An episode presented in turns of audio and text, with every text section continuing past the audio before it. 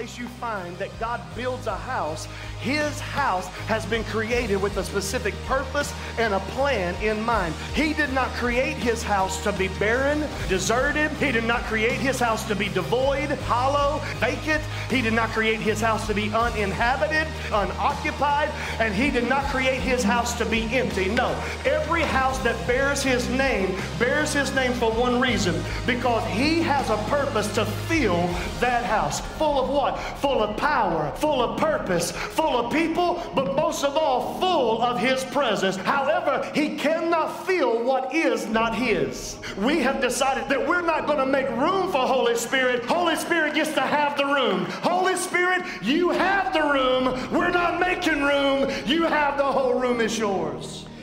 Anybody feel that way this morning? Give God a praise in the place today. Come on, let's give God praise in the place today. Hallelujah. You have the room, Holy Spirit. Holy Spirit, have the room. If you let's stand with me all over the room. Stand with me all over the room. Stand with me. Come on, I'm gonna give you a reason to praise Him. You ready? Last Sunday, we began to pray and we began to prophesy and declare over two people that were in ICU. You remember that? Yesterday, last Sunday at the 11 o'clock and the 9 o'clock service. God, in the name of Jesus, do something in Randy Barfield's life, do something in Jennifer Wrestler's life. They said that she'd never come out of ICU. She's sitting right here on the second row today.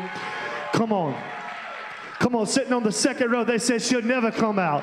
They said she'd always, if she got on a ventilator, it'd kill her. She needed to be on the ventilator to stay alive. And look at her sitting on the second row. Come on, we got a reason to give God a praise in this place today.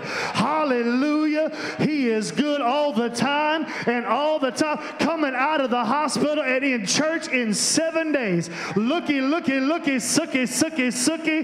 God is good. Somebody give him a praise. Amen. He's still a miracle worker. So we just say, finish the work in Randy Barfield in the name of Jesus. We, we say, complete that work. Live and not die to declare the works of the Lord. We say, turn the oxygen level around so that it may be a testimony time after time and time again. In Jesus' name, we stand according to your word, your will, and your promise over his life. Somebody just praise him right now for what he's doing in Jesus' name. Amen. Amen. You could be seated in the presence of the Lord. I come walking in. I've been I've been battling a cold, so I, it's hard for me. I worship in my office and then come in here because I don't want to cough and get you all freaked out. or I do want to freak you out, but not because I'm coughing. But so it's hard for me to be in my office worshiping by myself and then slide in to slide up just because of this little tickle in my throat, this cough. but when they, as soon as I walked in, JB said, Hey, you know Jennifer Russell sitting on the second row. I just about tore the whole back wall up because I didn't know. Hallelujah. I mean, I know he can do it, but it's another thing to see it happen. Amen. So we praise God for that. And we just say restored health in Jesus' name. We say greater and more and more. Your latter be greater than the, than the, just thank Him for what He got you out of, but praise God for what He's taken you into. Somebody say amen. Amen. If you have your Bibles, turn with me to the Luke, Gospel of Luke, chapter 2. Gospel of Luke, chapter 2. That's where we're going to be today. While you're turning there, Merry Christmas. Merry Christmas. It's a, it's a good time of the year. Amen. It is the reason we're all here. Hallelujah. Without a, without a cross, there would be no Christmas, but I thank God for the Christmas child that was given to us. Amen. Listen, um, over the past uh, few months, we've been talking over and over again about not backing up and making sure that we're doing the things necessary that we need to do. And, and so many times I will get focused on what we're doing and move on because I'm a visionary leader by nature that I don't take the time to celebrate. And I just want to give you a little update. Um, there, there are some Christmases that are happening around the world today because of your faithfulness and your generosity, your ability to steward what God has given you, and then entrusting us to steward what God has given through you to Him and His storehouse. Talk a little bit more about that next Sunday. but I just wanted to give you an update as we move into this Christmas season. We celebrate Christmas. Um, of just three things. I've got videos coming in January that I'll show you. They'll thank you personally for that through videos. But um, in this Christmas season, I thought it would be important just to let you know what you're doing, what we're doing as a church family to be a blessing. I thank God for church. But church is not built to be inside the four walls. If the sum total of your church experience is what happens in here, you have missed the point of why He created church. Come on, we, we've been built to be a blessing. And I thank God we should come in here to celebrate what He has done and anticipate what He is doing. But He sent us out as ambassadors into the kingdom. And our job is to be His light uh, outside of these walls. Amen. So, what good is it to have a knock them down, drag them out, shout them service if it never shows up in the lives of the people that He's put us in? and so, on behalf of your generosity and your, your ability to steward what God's given you and then us steward, um, I just want to tell you about three. Number one is Paula Clark in Honduras. We have a ministry there, a missionary out of our church. Her name is Paula Clark, Just One Ministry. And in the name of soccer, um, football there, in the name of soccer, she goes in and she cre- she's created sports programs. And it is her inroad into giving them Jesus. We've seen dozens and hundreds of kids over the last couple years be won to Jesus through a soccer ball. Hallelujah. She's there. Well, the, um, with COVID in our area in North Carolina, we have inconveniences and a couple places are closed. Well, there, the entire nation is shut down. There's nothing happening. And in the middle, middle of this corona situation, they've actually had two devastating hurricanes, and it has wiped out everything, made people very desperate. And actually, she has been burglarized and robbed, the ministry, the whole nine yards, unbeknownst to me. I felt prompted of the Lord about four or five weeks ago to send an offering um, to our missionary, just prompted by the Lord and she she received the inbox she emailed me back and it turned into like a facebook audio message conversation or whatever where she just began to cry. She said pg you don't understand. We had no place to live. We have no things. We have no couches and this is a miracle for us. To god be the glory for the great things he's doing in, our life. Um, through there in honduras. Another another thing that, that i'm very passionate about is the native americans in our own nation now, I'm an Indian outlaw, half Cherokee and Choctaw. My baby, she's a Chippewa. She's a one of a kind. And uh, actually, my grandmother's full blooded uh, Chippewa. And uh, so I got a little bit, get me into the summer and you'll see it come out a little bit. Hallelujah. But um, i really, my heart is for the Native Americans of our nation. And um, we're partnered with a ministry in the Dakotas and Montana. and I reached out to uh, Bishop Kemp and I said, Hey, what do you need? He said, Well, the greatest need we have right now is um, our churches are open, but they cannot afford to be heated to minister. Now, we get ice with a little bit of sleep. This is the Dakotas. You understand? Okay, Montana, the, the Dakotas. And if you don't have heat, there's no need in coming. And so, on behalf of you, we have, we have paid in advance five churches heat bills for this winter months to make sure that our Native American brothers and sisters can worship together. Amen. I'm just letting you know what we're doing um, during this Christmas season, what you're doing in this Christmas season, may, maybe even announced to you. And then the last thing I'll just say before we get into the word today, we're partnered with a ministry called Every Nation Education. They're missionaries out of here as well. And um, the whole premise behind their mission is real simple. In the name of uh, English education, they go into Muslim nations and they, they're winning people in droves to Jesus. And they can't go into Muslim nations and say, hey, we're going to be Christians. So they do it. They say, we're going to educate. We're going to teach English. We're going to do these things, educate the people. And in the name of education, they are infusing Jesus. And we're watching radical Muslims be changed over and over and over again. Where the Lord just opened the door for them to be in Bosnia. And they're actually connected on the border. It's uh, Kazakhstan or something like that. I can't remember off the top of my head but it's right there, and there is severe oppression happening with, with one of the nations, and they're actually, families are fleeing the oppression that they're having, and they're literally in the middle of the night just grabbing their children and they're running. And in this area, we're not talking about Honduras or you know South America where it's um, paradise and there's a lot of warmth. In the freezing snow, there are refugee camps of thousands of people that are barefoot because they were literally running for their lives. Holy Spirit spoke to me and said, "Sow a seed." Into that ministry on behalf of Judah Church about four or five weeks ago. And Matthew calls me, sends me a video crying. He says, Pastor, you have no idea. I'm looking at the devastation with thousands of people, and they're all barefoot in the snow just trying to get away from oppression. We're stuck in line at Starbucks and we feel oppressed. Come on, they're barefoot in the snow trying to flee oppression, living in um, refugee camps.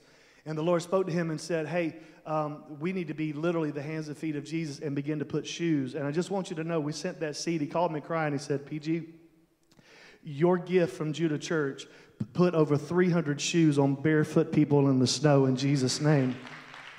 and so to God be the glory for that. So we just say, Lord, we'll be more and we'll do more and we'll sow more. As you said, be, let us be a Holy Ghost conduit for you in the highways and the hedges. We praise you for what you have done, but we declare and decree that the best is yet to come in Jesus' name. Somebody ought to just give him praise for people you're going to be thanked by that you don't even know yet when we get to eternity. Amen. Amen. We're in Luke chapter 2 in the series Full House. I was actually, those of you that know me, I plan a year in advance with messages and things like that. Um, but the Lord this week really just shifted my message today. And so I'm much less prepared, but He is absolutely prepared. Amen.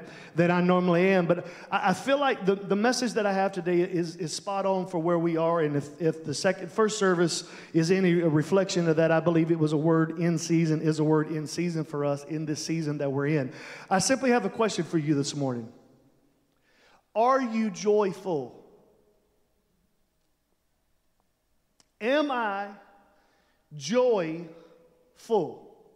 We're in Luke chapter 2, where we're going to read the story of the shepherds here in just a moment. But I think the overarching question you and I have to answer for ourselves today is where is the joy meter of our life? Where, where are we as it relates to the joy. Now, I don't know how long you've been in church, but, but joy is a really big deal for people of God. As a matter of fact, we would say joy to the world, the Lord has come. We, we would sing, Joyful, joyful, we adore thee. As a matter of fact, when we were kids, we would have the joy, joy, joy, joy down in our hearts. Where? Down in my heart. The peace, I, I couldn't say it back when I was little, but the peace that passeth understanding down in my heart. You know, down in my heart, where? To stay. Because there is something about an abiding joy that should happen in the lives of every believer. As a matter of fact, he said in John chapter 5, verse number 9, that as the Father loved me, I also have loved you. To the degree that my Father loves me, Jesus says, is to the degree I love you. Now, watch this abide in my love. In other words, I love you, but you have the choice to live in it or not. And most of us receive the love but never abide there because we bump into it on Sunday or we bump into it in crisis, but the desire of God is for you and for me to abide in His love. Watch verse 10. For if you keep my commandments, you will abide in my love. See, the commandments God gives us is not to keep us from fun. The, commandments that God gives us is to keep us in love. There, there is a world of difference in my marriage when I do not cheat on her because I have to, versus the ability to demonstrate my love to her by the fact that I am remaining faithful and I am remaining pure. Do you, do you, understand? I can do it for law's sake or I can do it for love's sake. But the reason why we walk in that love is so that I can remain abiding in that love. Now, I married a northerner. So, number one, if that ever was to go down, I would not be alive. You, every northern woman, hallelujah, amen, cut you in the name of Jesus. Praise the Lord. But, but for us, watch this, it's not a matter of have to, it is a matter of get to. I get to be faithful to her because there is a love that she has given to me that supersedes any love I've ever had before. That was a great place for every married man to say amen, reach over, pat her on the hiney end. Hallelujah. There's a world of difference. Watch this. But if you keep my commands, you will abide. The moment I break that, I lose the abiding love. Do you see it? I'm going to try to make it very practical today. For the, I love you and abide in my love. Keep my commands and you will abide in my love. Watch this. Just as I have kept my Father's commands and abide in his love. Look at verse 11. These things I have spoken to you, here it is, that my joy may remain in you and that your joy may be.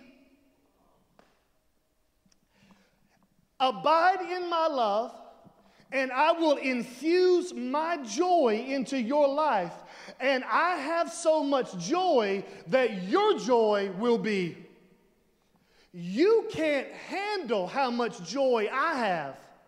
But if you'll abide in my love, I'm going to release my joy, and your joy will be full. So let me ask you a question this morning Where's your joy level? If we were to look at your life and gauge the joy range, where are you at on the joy status? Where, where is your life on the joy? Are you on E? Are you on a quarter of a tank, a half a tank, an eighth of a tank? Maybe you're riding the fumes of joy because of the issues of our life and the situations we're in. The question is, what is it about our life that has now sucked the joy from us? That has removed us from the stanchion and the place that God has decreed you and me to be as it relates to our joy. Here's what I found most people mistake joy for happiness. Yeah, yeah, yeah. Watch this. But the fruit of the Spirit is love and joy. Joy is a fruit of the Spirit, not an emotion of my situation. See, I can be in seasons of great difficulty, yet have an abiding joy. Even if I'm not happy, I can still have my joy. Let me give it to you in the text. For the joy that was set before Jesus, he endured the cross, despising the shame of the moment. Here he is unhappy with the cross, but for the joy that was set before him, he endured the season he's in. Most of us are only full of happiness, yet we're talking about our joy. Hear me. Happiness is an emotion. I'm not asking you, are you emotionally prepared for this week? The question is do you have the joy, joy, joy, joy down in your heart? And is it there to stay on full? This is so important to God that, that Paul wrote in, in the, to the church in Rome Romans, in Romans chapter 14, verse 17. He says, Look, the kingdom of God is not a bunch of eating and drinking. It's not a bunch of hanging out and partying and doing all this stuff. There's places for all of that. But the kingdom it's not about meat and drink, but watch this. The kingdom is about righteousness and peace. And here it is joy in the Holy Ghost. I'm giving it to you now, prepositional phrase, in the Holy Spirit. Most people are trying to find joy. Joy is in the Holy Spirit.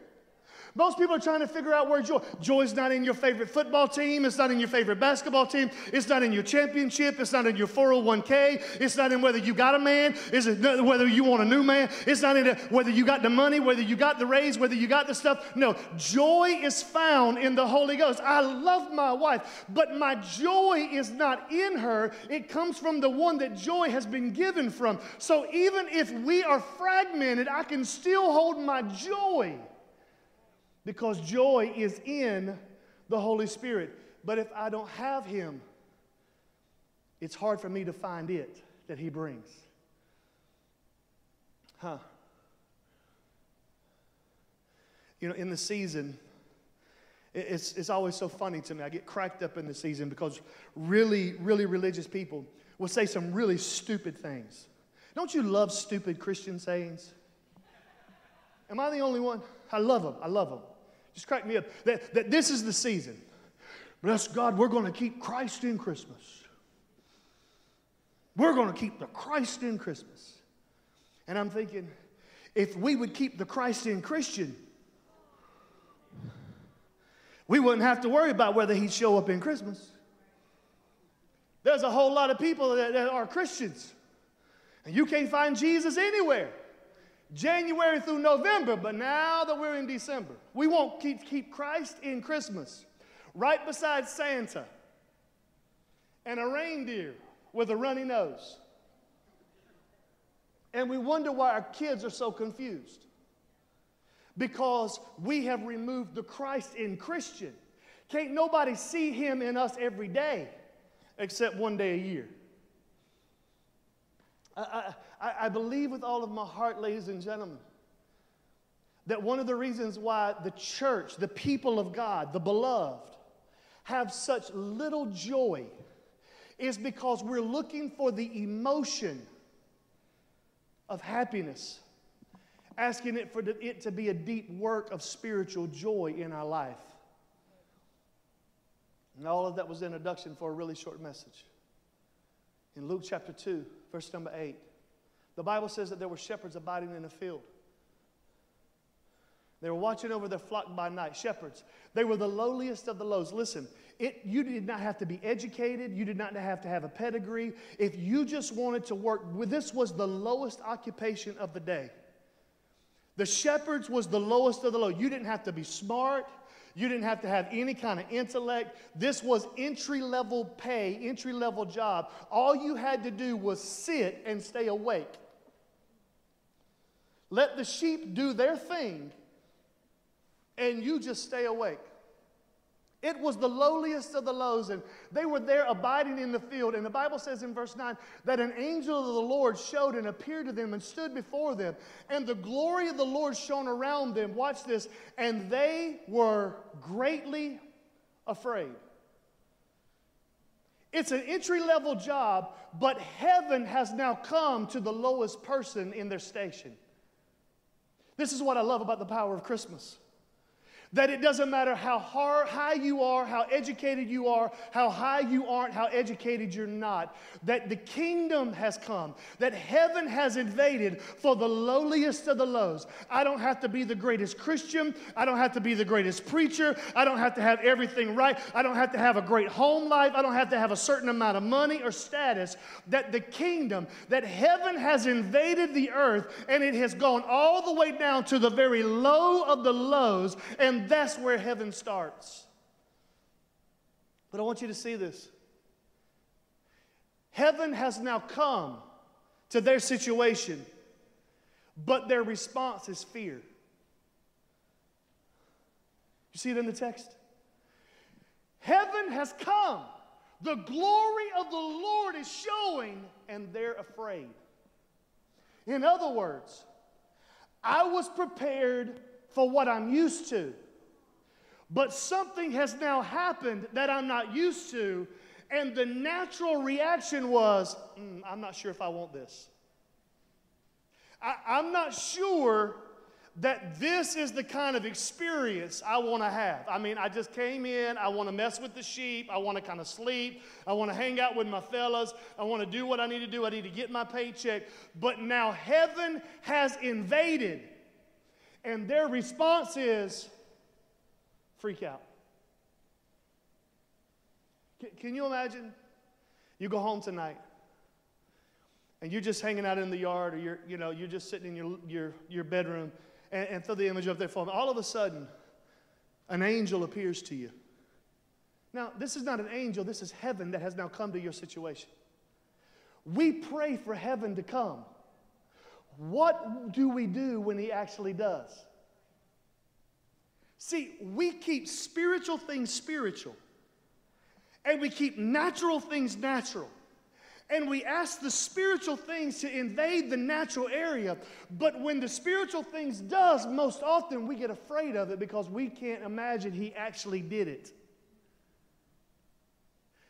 They're minding their own business. They're asking for God to do something new. And now he's done it. And they're afraid.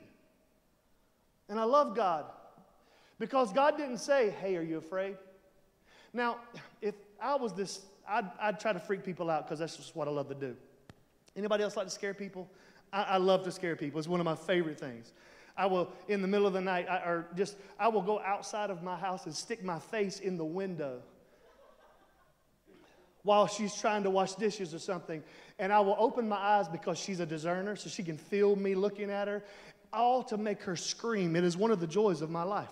If you come to my house, I have a, my, my master bedroom is right beside the downstairs, uh, up, you know, up and down. And so I will stand on the side and have her in the living room call the kids to come down from upstairs. Just so when they come, I have this cat sound. I, I will do that and I will as loud as I possibly can.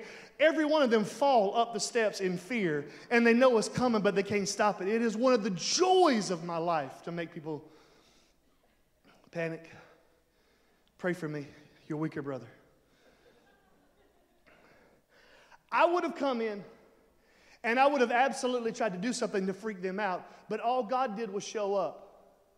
But he showed up and he acknowledged and recognized what they were in in spite of just acknowledging what he was doing. And he looks at them in verse 10 and he says, Hey, don't be afraid. Heaven has now invaded the earth.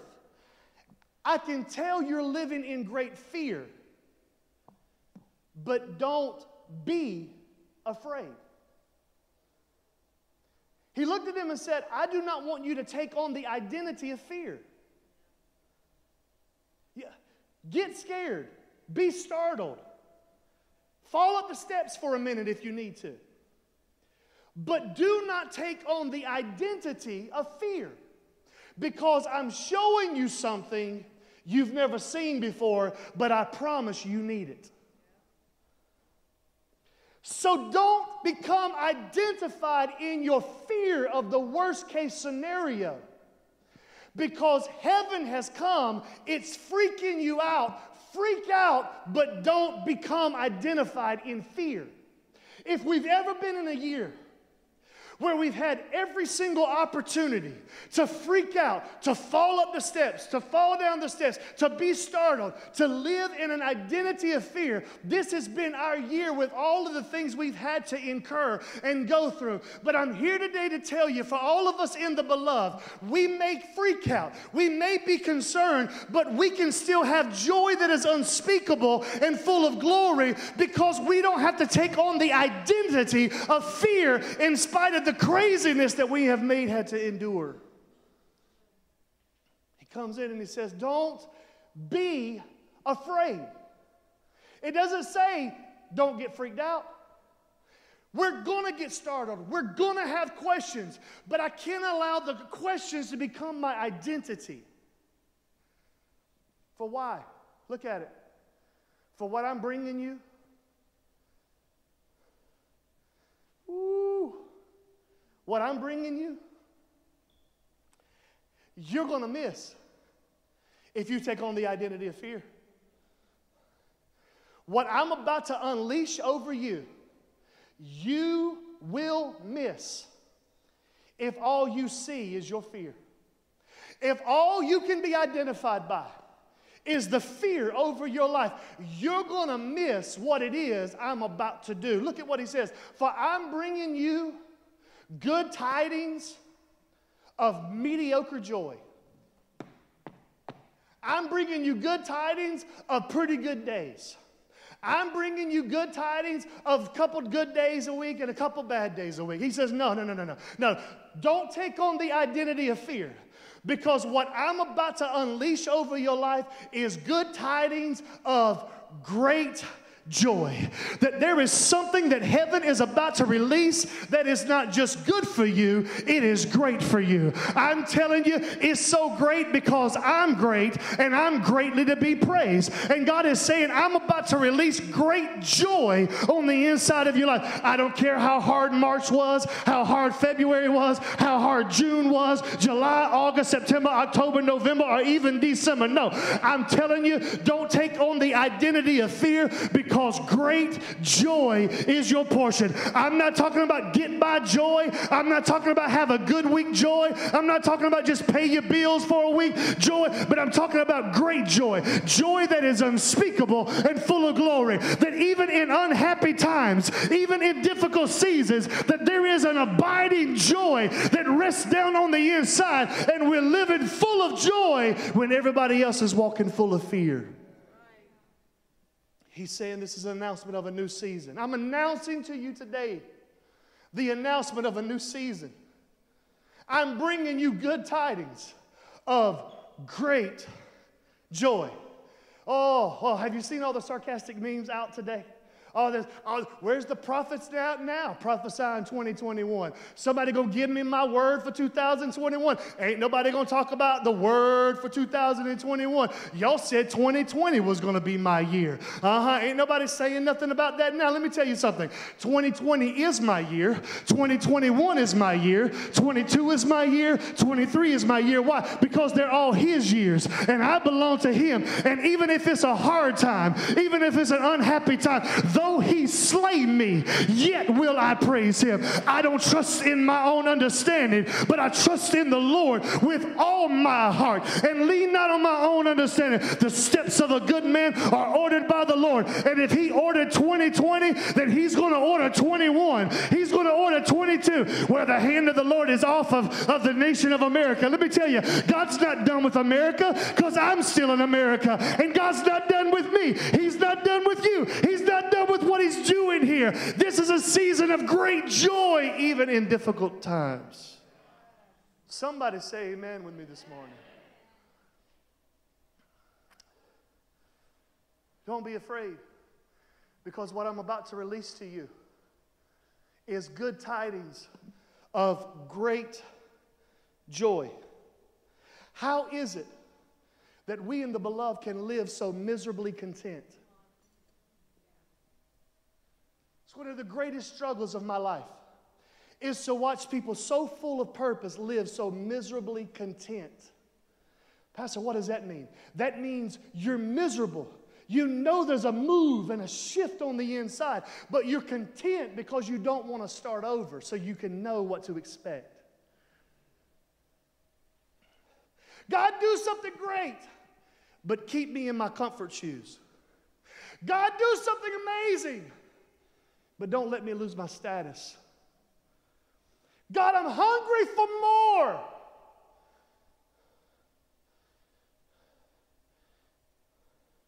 But I don't want to have to struggle to get there. I bring to you good tidings of great joy. Watch this. For born this day of the city of David is a Savior, which is Christ the Lord. Look at verse 12. And let me give you a sign that you this has happened for you because you will find a baby. Now, if you've ever been to Israel, you've been to the Wailing Wall, I'd love for you, all of you to go with me. Even to this day,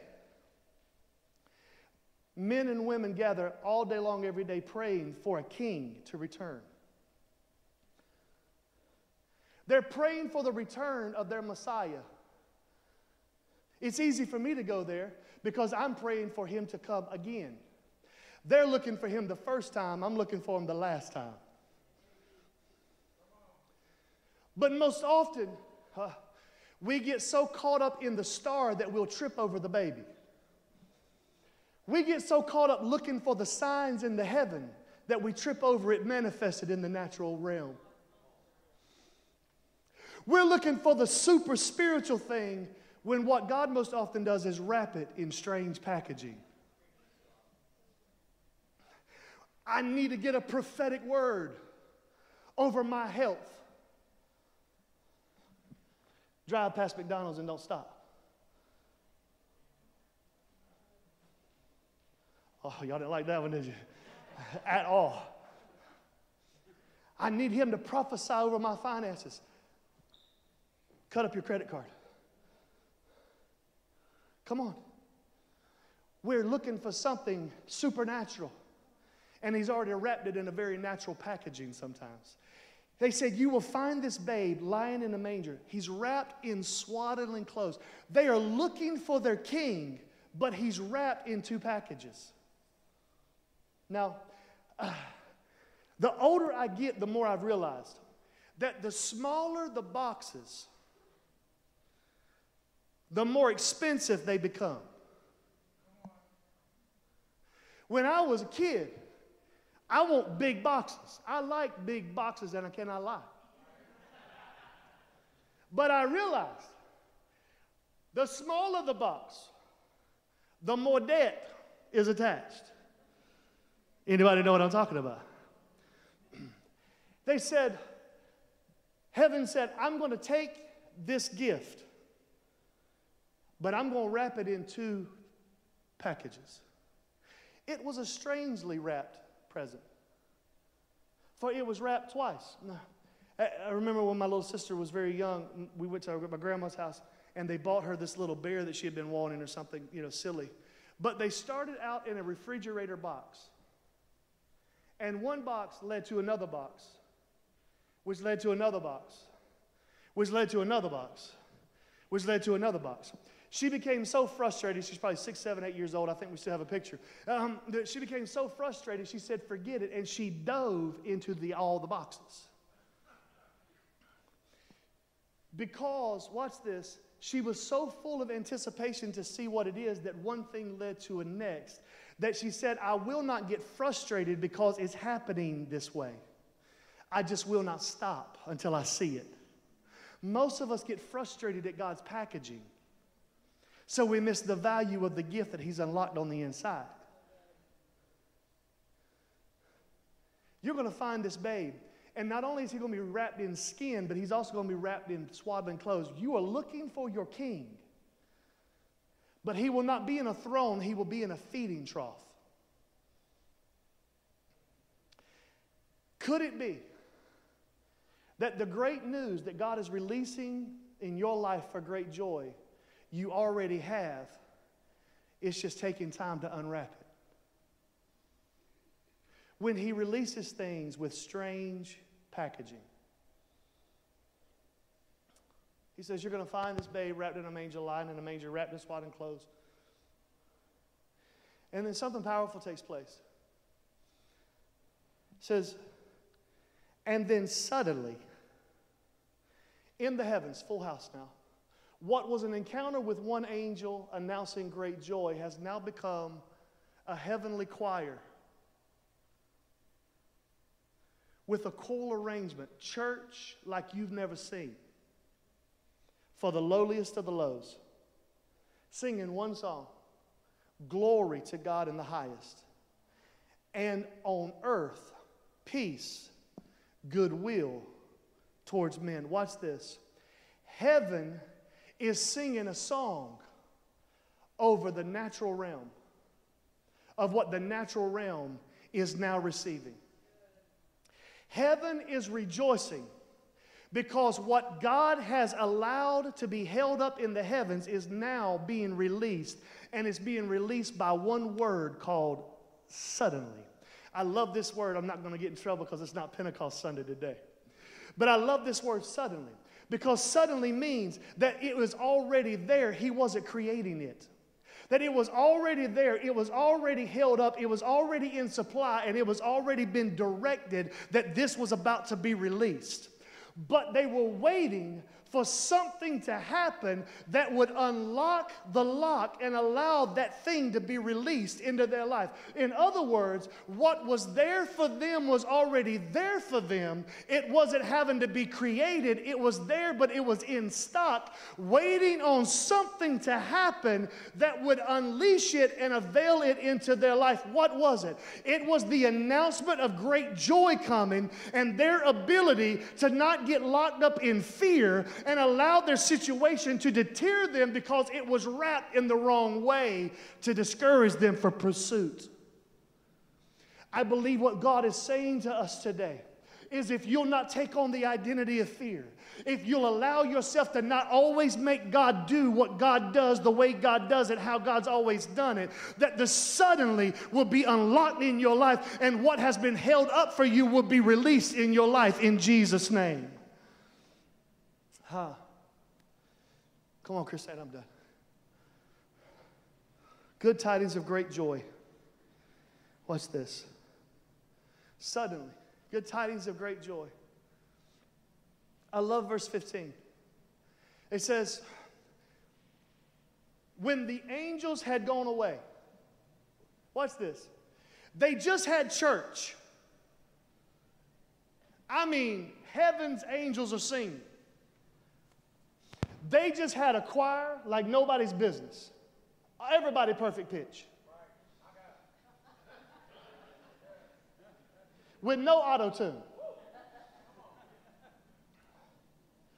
They just heard prophetic declarations over their life.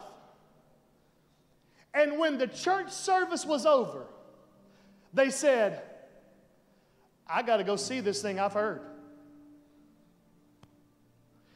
Most of us only have an encounter with heaven in church. And then we leave church and go, well, that was spiritual. Boy, the preacher preached good today. Or we go, that was pretty good. The preacher he did okay today. We go sit at lunch and we go, man, that worship was good today. Or we'll go to and say, man, that worship was a really good try today. We'll go and we'll sit at our lunch and we'll go, mm, that was a good church today.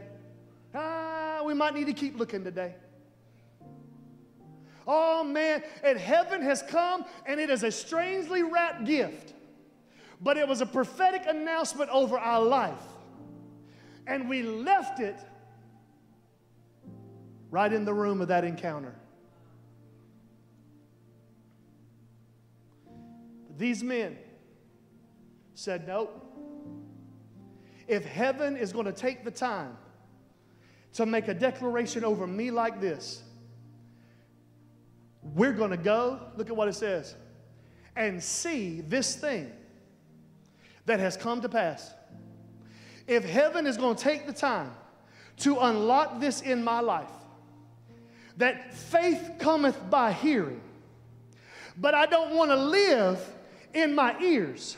I want to allow my faith to become sight. Psalm 27, verse 13, that I would have lost heart had I not believed that I would see the goodness of the Lord, even in the land of the living. That I don't care. I thank God for the church encounter, for the heavenly host encounter, but I want to see this thing actually be manifested in my life. I'm looking for somebody who's willing to go and see what God said.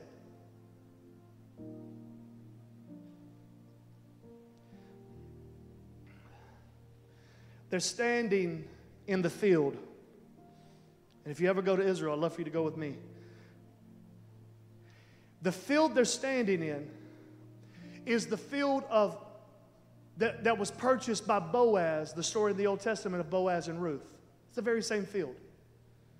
Ruth was this nomad who has just lost her husband to famine and is now living with her mother in law who changed her name to Mara because she was bitter. Ruth comes into a field, finds favor with Boaz, who is known as the kinsman redeemer.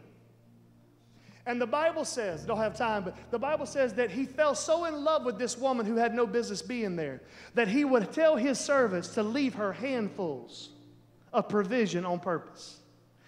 He was the kinsman redeemer.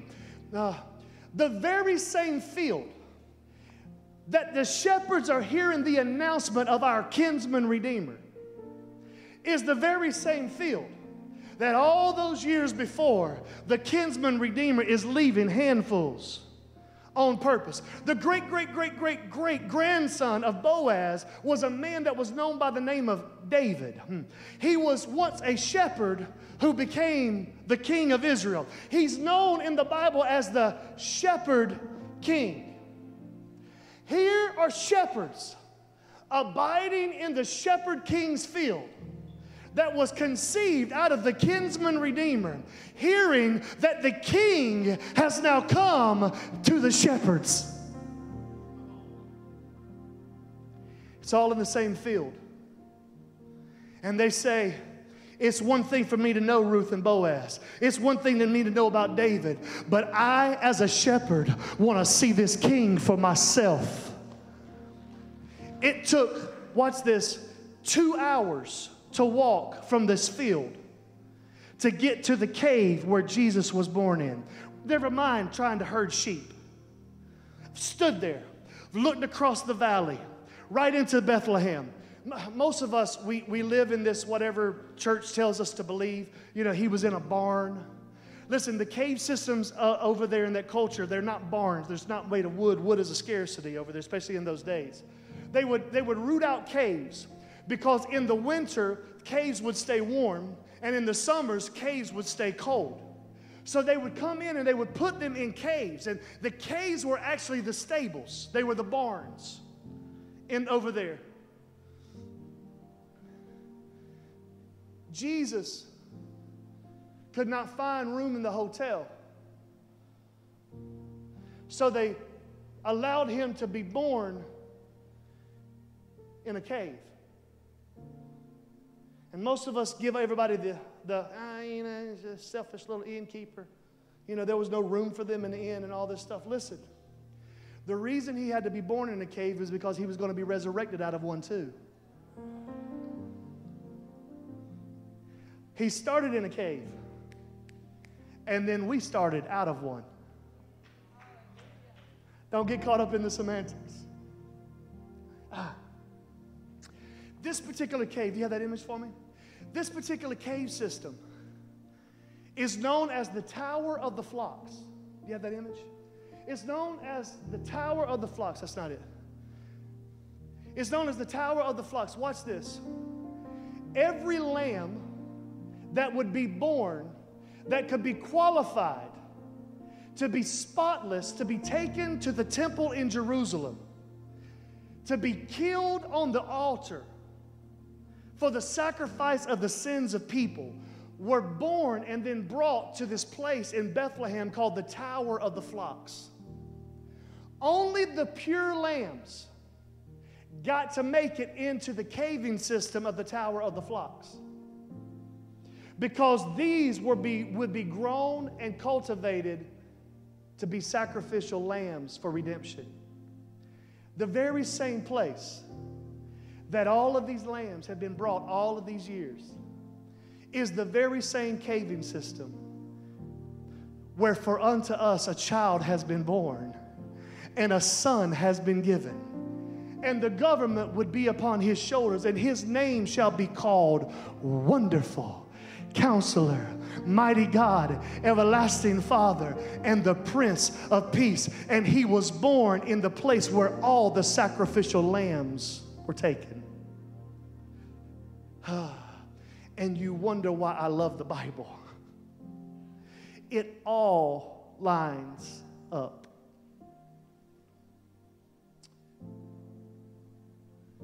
They bring him to the tower of the flocks, and the shepherds say, Now let's go see what God said. Verse number 20 is where we're going to live today. After they had seen what God had been saying, what heaven had come down to convey. Look at what they said. There is a praise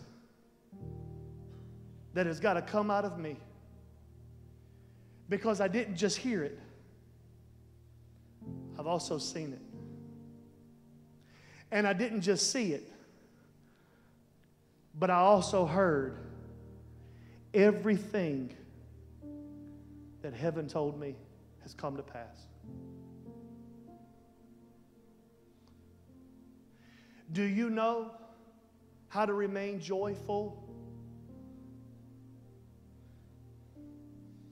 Is that when you trust that what God said, God will do. And you will see. I think we started this morning. If He said it, we believe it. It's one thing for Him to say it, it's one thing for you to believe it.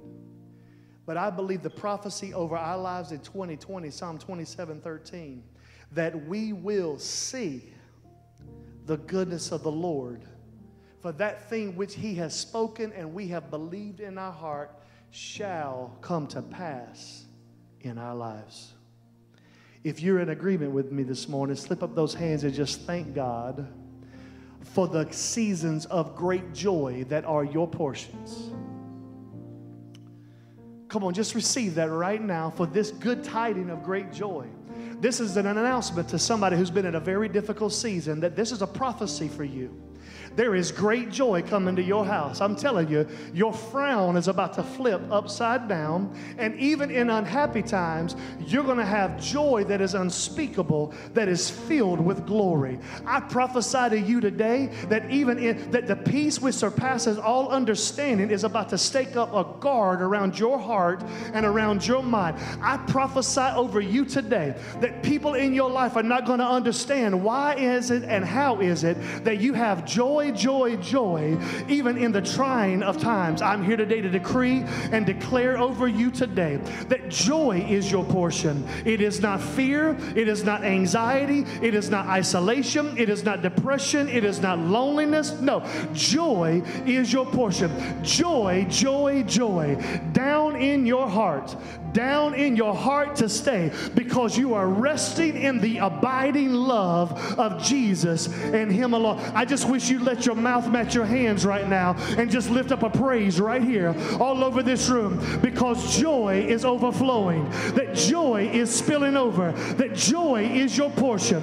Even if you're unhappy, even if you're unsettled, even if you feel a little weird and wonky, I just want you to thank God right now for great joy, joy, joy down on the inside inside. Come on, I dare you to stand up all over the room today and just slip up those hands and just say, Thank you, Lord, that the fruit of the Spirit is joy. Joy in the Holy Ghost, joy in the Spirit. Thank you that I am in joy because I am in you, and joy abides on the inside of me. Ah, we praise you. Ah, we praise you.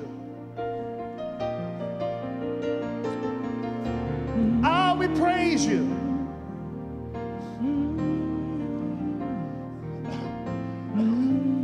Listen, I got just, just a moment.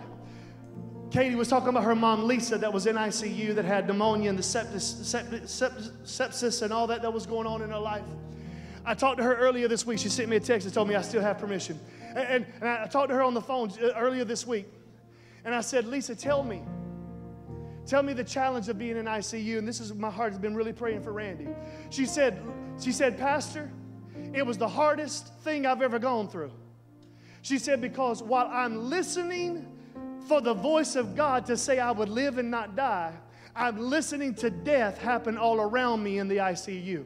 She said, I would hear a man talk to his family on Thursday, and by Friday morning, they're putting a sheet over him and wheeling him out. He had died. She said, So while I'm living in great faith, I'm seeing in the natural opportunities to be afraid, and it's scaring me because I trust the Lord, but everything in my world in this ICU is speaking contrary to the life of what it is that I believe God's had for me. I said, Lisa, I can't even imagine. She said, I said, what did you do? She said, Pastor, I'd love to say I made this up, but this is just too good. She said, Pastor, I don't know what it was, but I kept saying, the joy of the Lord is my strength. The joy of the Lord is my strength. The joy of the, I'm going to get out of here so I can walk in the power of God because the joy of the Lord is my strength. As my days are, so my strength shall be. She said, before too long, it turned into a worship song right there in the ICU that the joy,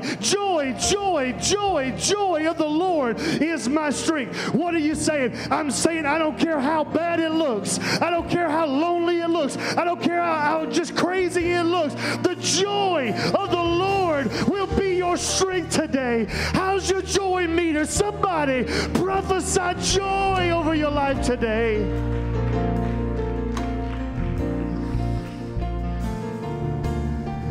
Many of you this morning, as a testimony, has seen God be faithful to you? Slip up that hand.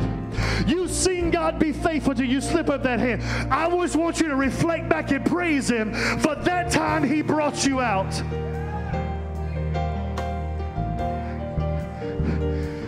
Now, if He was faithful then, He'll be faithful now. And I dare you to praise Him for what it is that He is about to take you through. I've seen Him do it before, and I'll see Him do it again. Somebody lift up a praise.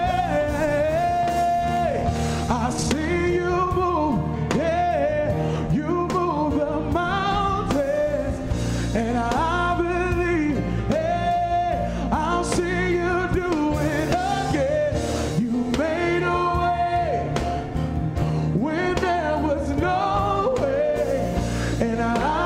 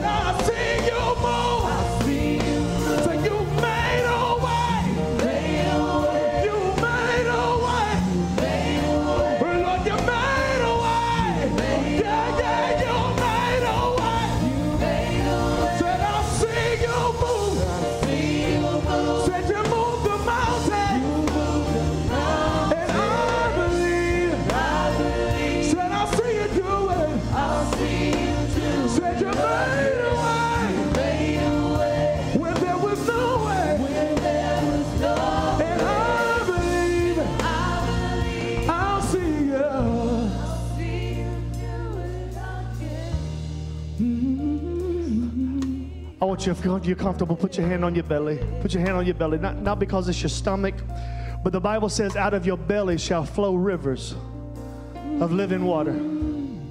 Put your hand right there on your belly. And I want you to rub it. I want you to rub it in a circle. And according to scripture, I say by the laying on of hands, we stir up the gift of God on the inside of you. We stir up the gift of God. I don't don't do it because I'm just telling you to do it, but stir up, fan the flame it's been dormant for too long. It's been excused for too long. It's settled down on the inside of you. But I hear the Lord saying, I'm trying to give rivers of living joy to bust out of you today. And I say, stir up by the laying on of hands, stir up the gift of God on the inside of you. That gift that has been given to you as a child before you were conceived in your mother's womb. We stir it up in the name of Jesus. Living water, living joy, living living water, living joy. Head, not the tail. Above, not, not afraid, not full of anxiety, not full of fear, not isolated, not lonely, not weary, not broken, not victimized. You are more than a conqueror. Joy is your portion. It's your portion. Somebody give him a praise for great joy that's on the way. That's a suddenly for somebody. Give him a praise for great joy that is on the way.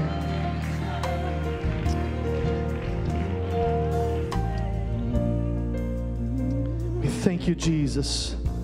We thank you, Jesus. Now, if you got a Christmas praise in, you give it to him all over this room.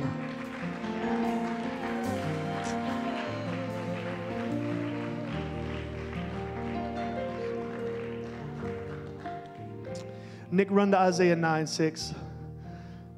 I, I, I can't move past this moment. And his name shall be called Wonderful Today, if you've been wondering if God's in your life, I heard the Lord say, I'm wonderful. Shake us again, God. Surprise us again. For every stagnant believer that thinks because they've been with you for a few minutes, they know all that you are become wonderful again. If you're in this room this morning, you're watching and you're, you're trying to make decisions, I pray that the counselor would come into your life, the Holy Spirit would come right now and he would provide direction and inspiration for you. Wonderful counselor, mighty. For those of you that are in weak seasons, you're in a weak place, you're in a struggling place, you're in a weary place, you're in a low place, you don't feel like you have the strength. I pray that the mighty God would show up, the warring God, the warrior God would show up in the strength of his might. It's not by your might, it's not by your power, but it comes by the Spirit of the sovereign Lord over your life. And I pray for the wind of the Spirit to blow into your life in Jesus' Jesus' name, who is God, who is the God of this age. Not only the God of this age, but everlasting. For those of you that feel like it's being fizzled out, it's being faded out, I heard the Lord say there is an everlastingness that is coming in this moment. For those of you that have struggled with identity because of parental relationships and dysfunctions, I pray that the father to the fatherless, the mother to the motherless would be unlocked in your life in this season. Everlasting Father and the Prince of of peace. For every person that has been in a storm, for every person that has had to struggle to hold their peace, the Prince of Peace is taking his place over top of the turbulence of your life right now in the name of Jesus because Christ is with us. We thank you for it in Jesus' name. In Jesus' name. Somebody, one last time, give him the ovation of the morning.